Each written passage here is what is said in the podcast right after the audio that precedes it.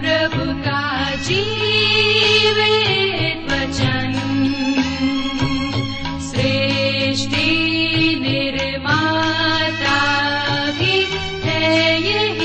वचन।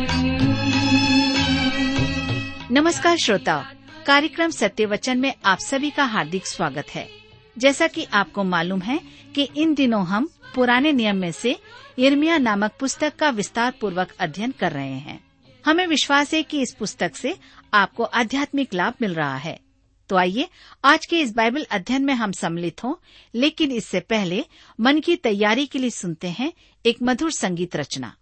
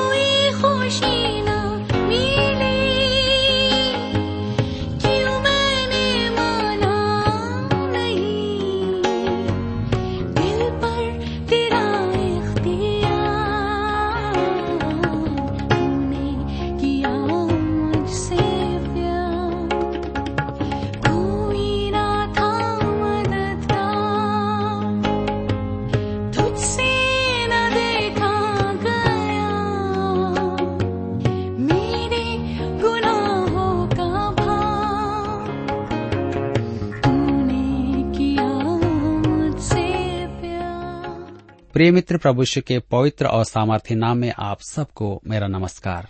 मैं कुशल पूर्वक हूँ और मुझे आशा है कि आप सब भी परमेश्वर की दया से कुशल पूर्वक हैं और आज फिर से परमेश्वर के वचन में से सुनने और सीखने के लिए तैयार बैठे हैं। मैं आप सभी श्रोता मित्रों का स्वागत करता हूँ और अपने उन सभी नए मित्रों का भी जो पहली बार हमारे इस कार्यक्रम को सुन रहे हैं। मैं आपको बताना चाहता हूँ कि हम इन दिनों बाइबल में से यर्मिया नामक पुस्तक का अध्ययन कर रहे हैं। आज हम अपने अध्ययन में आगे बढ़ेंगे, लेकिन इससे पहले आइए हम सब प्रार्थना करें और परमेश्वर से आज के अध्ययन के लिए सहायता मांगे। हमारे जीवित और सामर्थ्य पिता परमेश्वर, हम आपको धन्यवाद देते हैं आज के सुंदर समय के लिए जिसे आपने हम सबके जीवन में दिया है, ताकि हम आपके वचन का अध्ययन कर सकें। इस समय जब हम यर्मिया की पुस्तक से सीखते हैं, हमारी प्रार्थना है कि आप हमारे प्रत्येक श्रोता भाई बहनों को अपनी बुद्धि, ज्ञान और समझ प्रदान करें, ताकि जब हम आपके वचन को सुने तो आपका वचन प्रत्येक के जीवन में बोलने और बातचीत करने पाए, उनके जीवन में शांति और आनंद देने पाए। हमारी प्रार्थना उन भाई बहनों के लिए भी है, जो निराश हैं, चिंतित हैं, परेशान हैं, बीमार अवस्था में हैं पिताजी, आप उनकी भी सुधि लें, उनकी भी सहायता करें। आज के वचन पर अपनी आशीष दें। प्रार्थना यीशु के नाम से मांगते हैं। आमीन।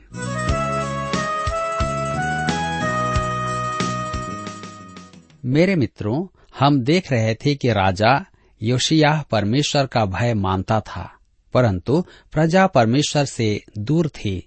इसी समय परमेश्वर ने यर्मिया को उसका संदेश सुनाने के लिए बुलाया। यर्मिया एक भविष्य वक्ता था। राजा यशियाह ने सब मूर्तें तुड़वा दी थी और मंदिर का भी पुनरुद्वार करवाया। परिणाम स्वरूप उन्हें वहाँ मूसा की व्यवस्था मिली और प्रजा ने मंदिर में आराधनाएँ आरंभ कर दी। परंतु उन्होंने न तो अपना आचरण बदला था और न ही मूर्ति पूजा करना बंद किया। इसी बीच परमेश्वर का वचन यर्मिया के पास पहुँचा कि वह मंदिर के फाटक में खड़ा होकर परमेश्वर का वचन उन तक पहुँचाए कि यदि वे अपना चाल चलन सुधार लेंगे तो परमेश्वर उन्हें देश में रहने देगा। अन्यथा मंदिर की अनिवार्यताएँ पूरी करने मात्र से उन पर आने वाला परमेश्वर का दंड रुकेगा नहीं। परमेश्वर उन्हें स्पष्ट बताता है। आइए हम पढ़ें यर्मिया की पुस्तक नौ अध्याय, उसके तेईस और चौबीस पद में। यहोवा यूँ कहता है, बुद्धिमान अपनी बुद्धि पर घमंड न करे, न वीर अपनी वीरता पर, न धनी अपने धन पर घमंड करे। परंतु जो घमंड करे, वह इसी बात पर घमंड करे कि वह मुझे जानता और समझता है कि मैं ही वह यहवा हूँ जो पृथ्वी पर करुणा, न्याय और धर्म के काम करता है। क्योंकि मैं इन्हीं बातों से प्रसन्न रहता हूँ।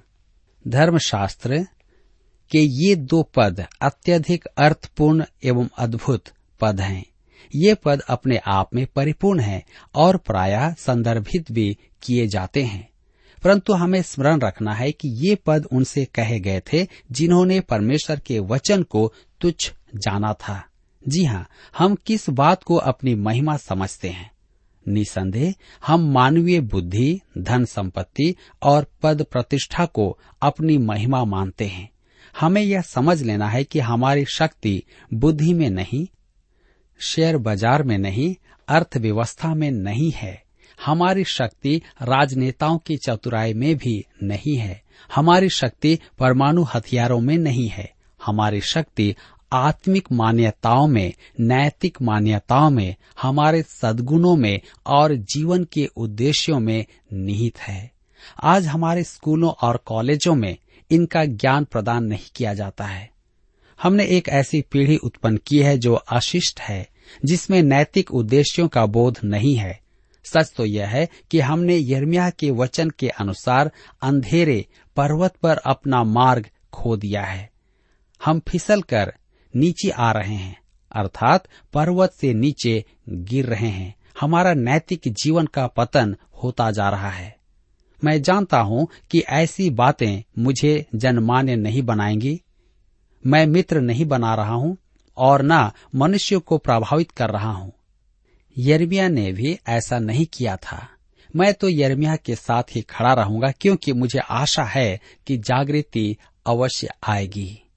वचन में लिखा है कि जो घमंड करे, वह इसी बात पर घमंड करे कि वह मुझे जानता और समझता है। मेरे मित्रों, ऐसे लोगों की आवश्यकता है जो ईश्वर रहित दर्शन शास्त्र से अधिक कुछ जानते हैं। हमें ऐसे मनुष्यों की आवश्यकता है जो परमेश्वर को जानते हैं, उसके वचन को जानते हैं और उसका पालन करते हैं।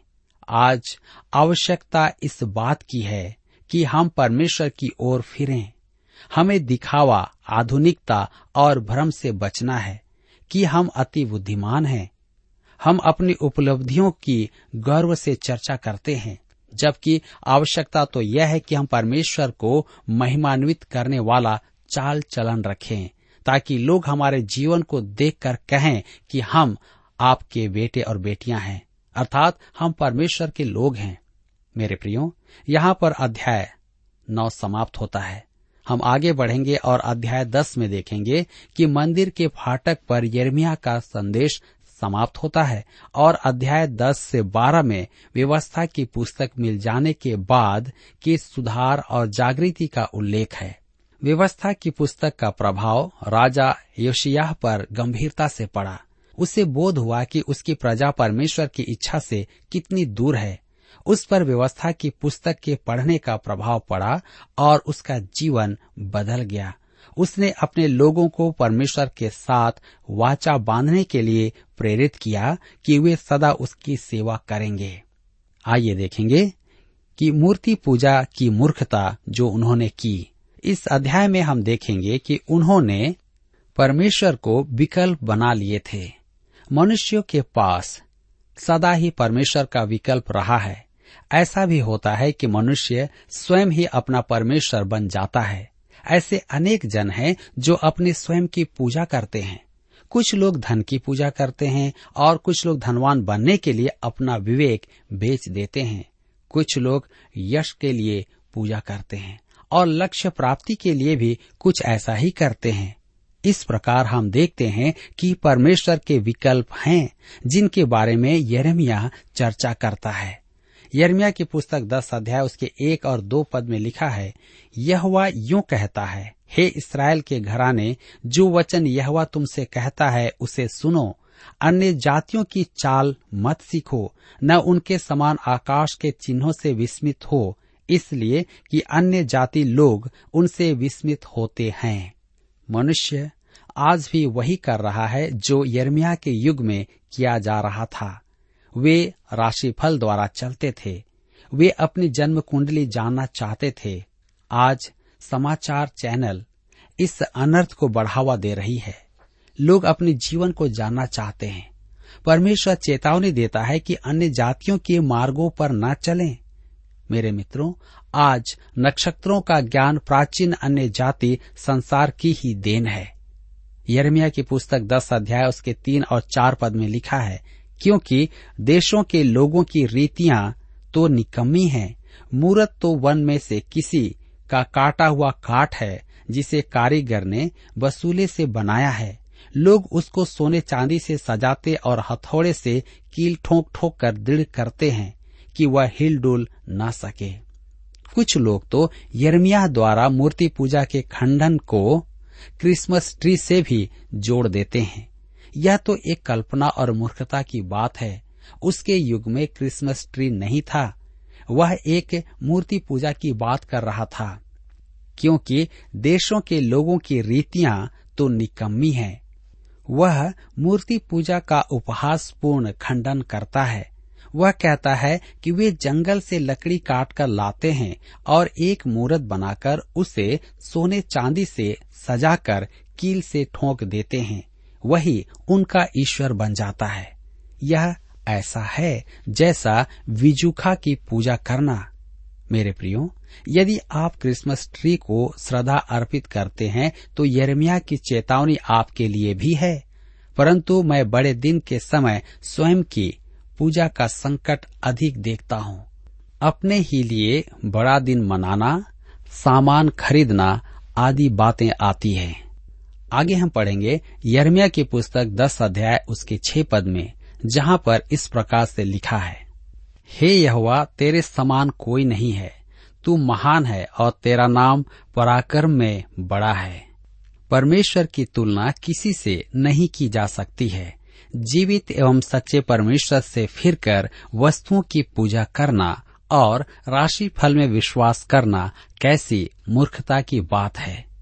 यरमिया की पुस्तक दस अध्याय के ग्यारह पद में लिखा है, तुम उनसे यह कहना, ये देवता जिन्होंने आकाश और पृथ्वी को नहीं बनाया, वे पृथ्वी के ऊपर से और आकाश के नीचे से नष्ट हो जाएँगे। यहाँ पर हम देखते हैं कि अन्य जातियों के देवताओं ने जगत की सृष्टि नहीं की है। जगत का सृजनहार हमारा जीवित परमेश्वर है। तब हम आगे पढ़ते हैं कि यर्मिया दस अध्याय उसके बारह पद में कहता है, उसी ने पृथ्वी को अपनी सामर्थ्य से बनाया, उसने जगत को अपनी बुद्धि से स्थिर किया और आकाश को अपनी प्रवीणता से तान दिया है। आकाश में सितारे अपने अपने स्थान पर हैं, क्योंकि परमेश्वर ने उन्हें वहाँ रखा है। उसने अपनी इच्छा के अनुसार ही सितारों को आकाश में स्थिर किया है।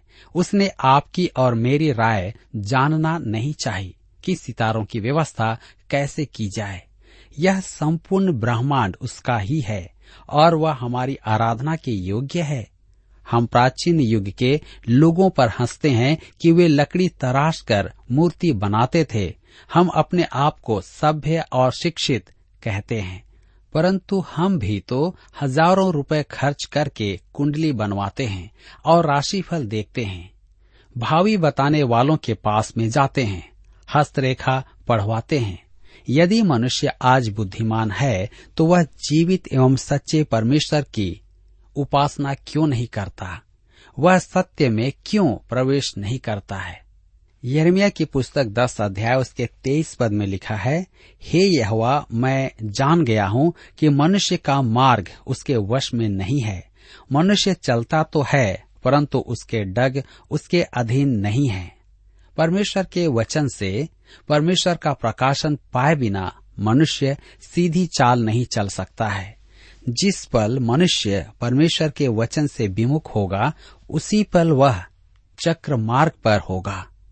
परमेश्वर का वचन ही हमारा प्राकृतिक मार्ग है। सच तो यह है कि हमारा आरंभ ही इस प्रकार हुआ है। मैं अपने बच्चों को चलना सिखाने के लिए बाहर ले जाता था। यह तो बहुत अच्छा है, परंतु मुझे थका देता था। वह प्रत्येक घर के पास जाना चाहता था और जब हम सड़क के निकट आते तो वह सड़क पर दौड़ लगाना चाहता था। और जब हम सड़क के मोड़ पर आते तो वह गलत दिशा में चलना चाहता था।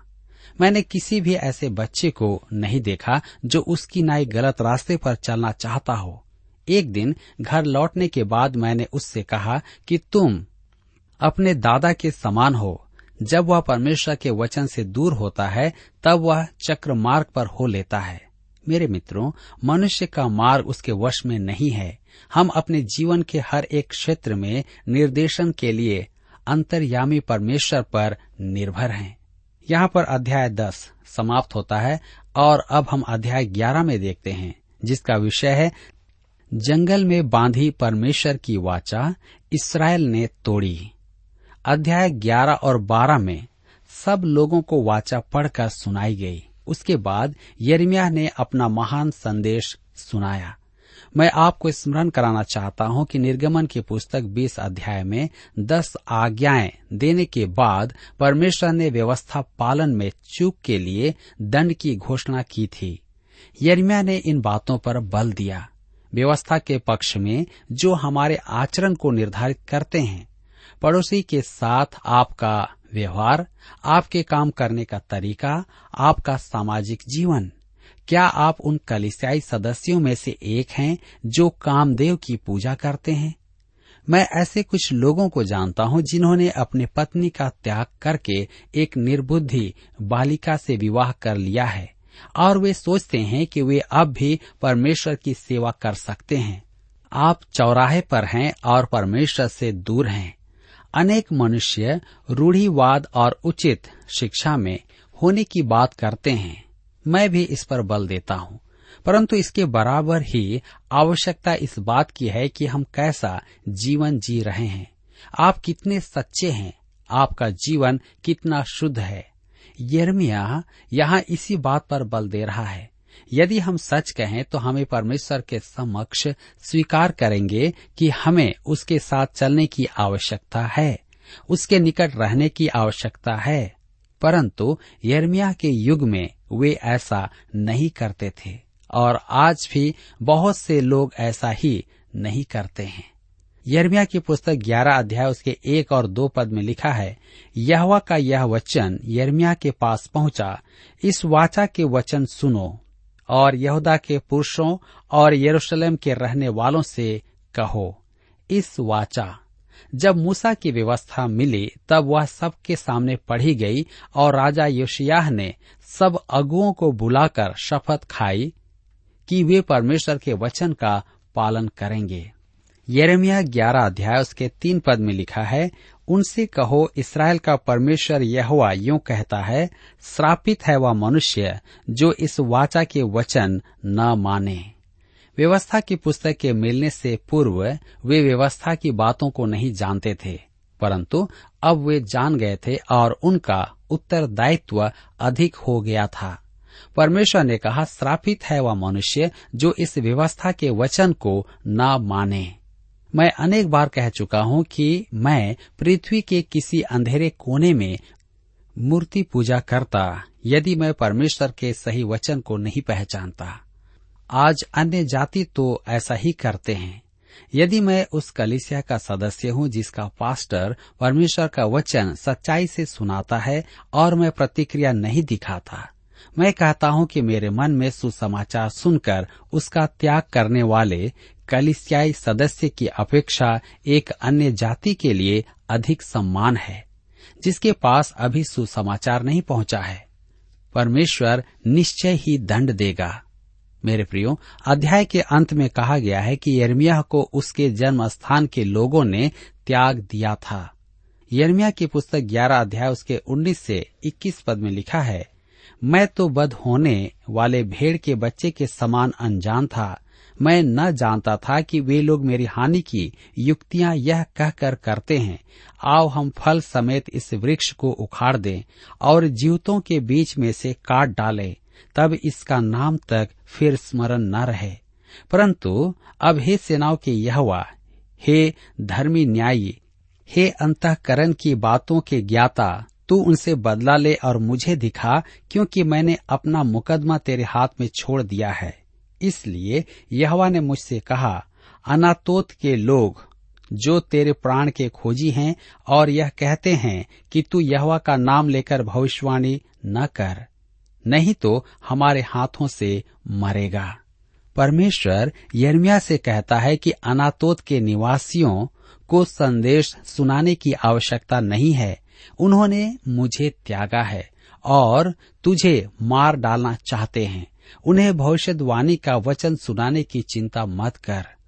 मेरे मित्रों, आज ऐसी कलिसियाएँ हैं जो अब परमेश्वर की बातों के लिए खड़ी नहीं होती और न ही पहले के समान परमेश्वर के वचन की शिक्षा देती हैं। लोग कहते हैं कि उनकी सदस्यता में कमी और आराधनालयों का खाली रहना बहुत बुरा है। बुरा तो वास्तव में यह है कि उनके प्रचार मंच से परमेश्वर का वचन नहीं सुनाया जाता है। यर्मिया ने अनातोत में परमेश्वर का वचन सुनाना छोड़ दिया था। वह कहीं और चला गया क्योंकि वहाँ के लोग उसे मार डालना चाहते थे। उन्होंने परमेश्वर के वचन का त्याग कर दिया था। यह कैसा परिदृश्य है? परमेश्वर के लिए खड़ा होना भारी पड़ा था। उसका दिल तो टूटा ही, उसका जन्म स्थान भी उससे बिछड़ गया।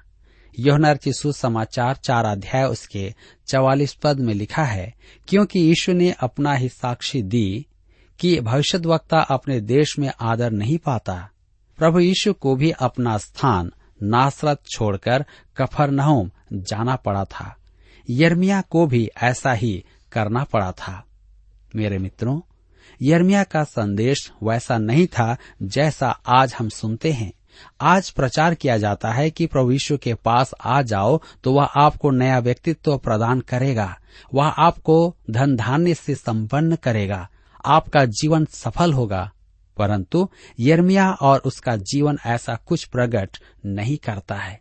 यर्मिया दिखाता है कि परमेश्वर के निकट आने के कारण आपको कीमत चुकानी होगी, परंतु वह इसके योग्य है। परमेश्वर के साथ वाचा बांधने के उपरांत भी जागृति सतही थी, निचले स्तर पर थी। इसमें संदेह नहीं कि यर्मिया के संदेश का प्रभाव पड़ा था और कुछ में सच्चा बदलाव भी आया था कि वे परमेश्वर की भक्ति में लग गए थे। यर्मिया प्रचार करता था, तब यहवा ने मुझसे कहा, ये सब वचन यहूदा के नगरों और यरूशलेम की सड़कों में प्रचार करके कह इस वाचा के वचन सुनो और उसके अनुसार चलो। परंतु उनकी दशा बिगड़ती ही जा रही थी। जागृति के बाद आत्मिक बातों में उनकी रुचि फिर कम हो गई थी और वे अपने पुराने चाल चलन में लौट आए थे। यहाँ तक कि राजा योशियाह ने भी भारी चूक की।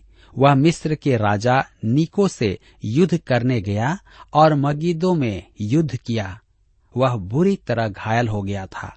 दूसरा इतिहास की पुस्तक पैंतीस अध्याय के पच्चीस पद में यरमिया उसके लिए विलाप करता है।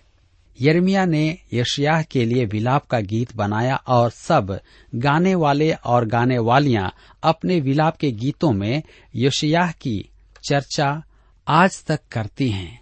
मेरे प्रियो, यरमिया के विलाप का कारण था कि अब प्रजा मूर्ति पूजा से लौट जाएगी, वरन अधिक अनैतिकता में गिरेगी और ऐसा ही हुआ। यर्मिया उन्हें वही संदेश सुनाता था जो वे सुनना पसंद नहीं करते थे। उन्होंने उसका संदेश तुच्छ जाना और उसकी हत्या का षड्यंत्र रचा। अतः उसे अनातोत छोड़कर भागना पड़ा। यदि योशिया जीवित होता तो यर्मिया की रक्षा करता, परंतु वह मर चुका था। मेरे प्रियो यह आहाज गद्दी पर बैठा। परंतु तीन महीने बाद हटा दिया गया और मिस्र के राजा निको ने यहोआकीम को राजा बनाया। यहोआकीम मिस्र को कर देने लगा, जिसके कारण देशवासियों पर आर्थिक बोझ बहुत बढ़ गया था। शीघ्र ही बेबीलोन के राजा नबुकद ने नीको को युद्ध में हरा दिया और यहवाकीम बेबीलोन के अधीन हो गया। तीन वर्ष पश्चात यहवाकीम ने बेबीलोन से विद्रोह किया और यर्मिया ने उसे मना किया था, परंतु वह नहीं माना। यर्मिया ने उसे पहले भी चिताया था कि मिस्र से समझौता करना व्यर्थ होगा। परंतु यहूदा के राजाओं ने उसकी बातों पर ध्यान न देकर अधिकाधिक भ्रष्टता को अपनाई। मेरे मित्रों, यहाँ पर हम इस अध्ययन में देख रहे हैं कि परमेश्वर के जन जिसे परमेश्वर ने चुना है, वे परमेश्वर से दूर हटते जा रहे हैं। इतना ही नहीं, वे राजा और प्रजा सब एक जैसे हैं। और यहाँ पर हम देख रहे हैं कि उनके जीवन में भ्रष्टता आ गई।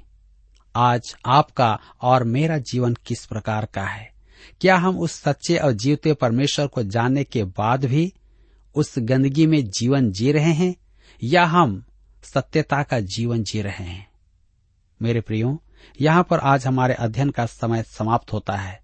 परंतु आज के इस वचन के प्रकाशन में हम अपने जीवन को झाँक करके देखें कि हम कहाँ पर हैं। प्रभु इस वचन के द्वारा हम सबको आशीष दे।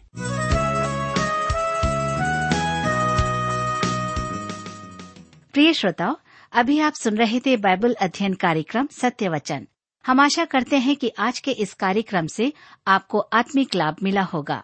यदि आप परमेश्वर के बारे में और अधिक जानना चाहते हैं तो हमारे पास नया नियम एवं पवित्र शास्त्र बाइबल उपलब्ध है। इन्हें प्राप्त करने के लिए आप हमें इस पते पर लिख सकते हैं। कार्यक्रम Satya Vachan T W R post box number चार तीन एक शून्य, नई दिल्ली, एक एक शून्य शून्य एक नौ। पता एक बार फिर सुन लीजिए। कार्यक्रम Satya Vachan T W R post box number four three one zero New Delhi one one zero zero one nine और हाँ श्रोताओ, याद रखें कि पत्र लिखते समय आपका नाम और पता साफ़ साफ़ लिखा होना चाहिए। इसके अलावा आप हमसे टेलीफोन के माध्यम से भी बातचीत कर सकते हैं, जिसमें हमारे काउंसलर या सलाहकार आपको सलाह देंगे। तो नोट कीजिए हमारा मोबाइल नंबर नौ नौ पाँच आठ आठ दो शून्य चार एक चार। याद रखें double nine five eight eight two zero four one four और हमारा दूसरा नंबर है zero nine six five one four double three three nine seven. याद रहे, शून्य नौ छ पाँच एक चार तीन तीन तीन नौ सात। इसके अलावा आप हमसे ईमेल के द्वारा भी संपर्क कर सकते हैं। हमारा ईमेल आईडी है Hindi T T B at T W R dot I N. Hindi T T B at T W R dot I N श्रोताओ, इस कार्यक्रम को आप हमारे website radio eight eight two dot com पर भी सुन सकते हैं। इस website radio eight eight two dot com के बारे में अपने मित्रों को भी सूचित कर दें। और अब इसी के साथ हमारे कार्यक्रम का समय यहीं पर समाप्त होता है। अगले कार्यक्रम में आपसे फिर मुलाकात होगी। तब तक के लिए हमें आज्ञा दीजिए, नमस्कार।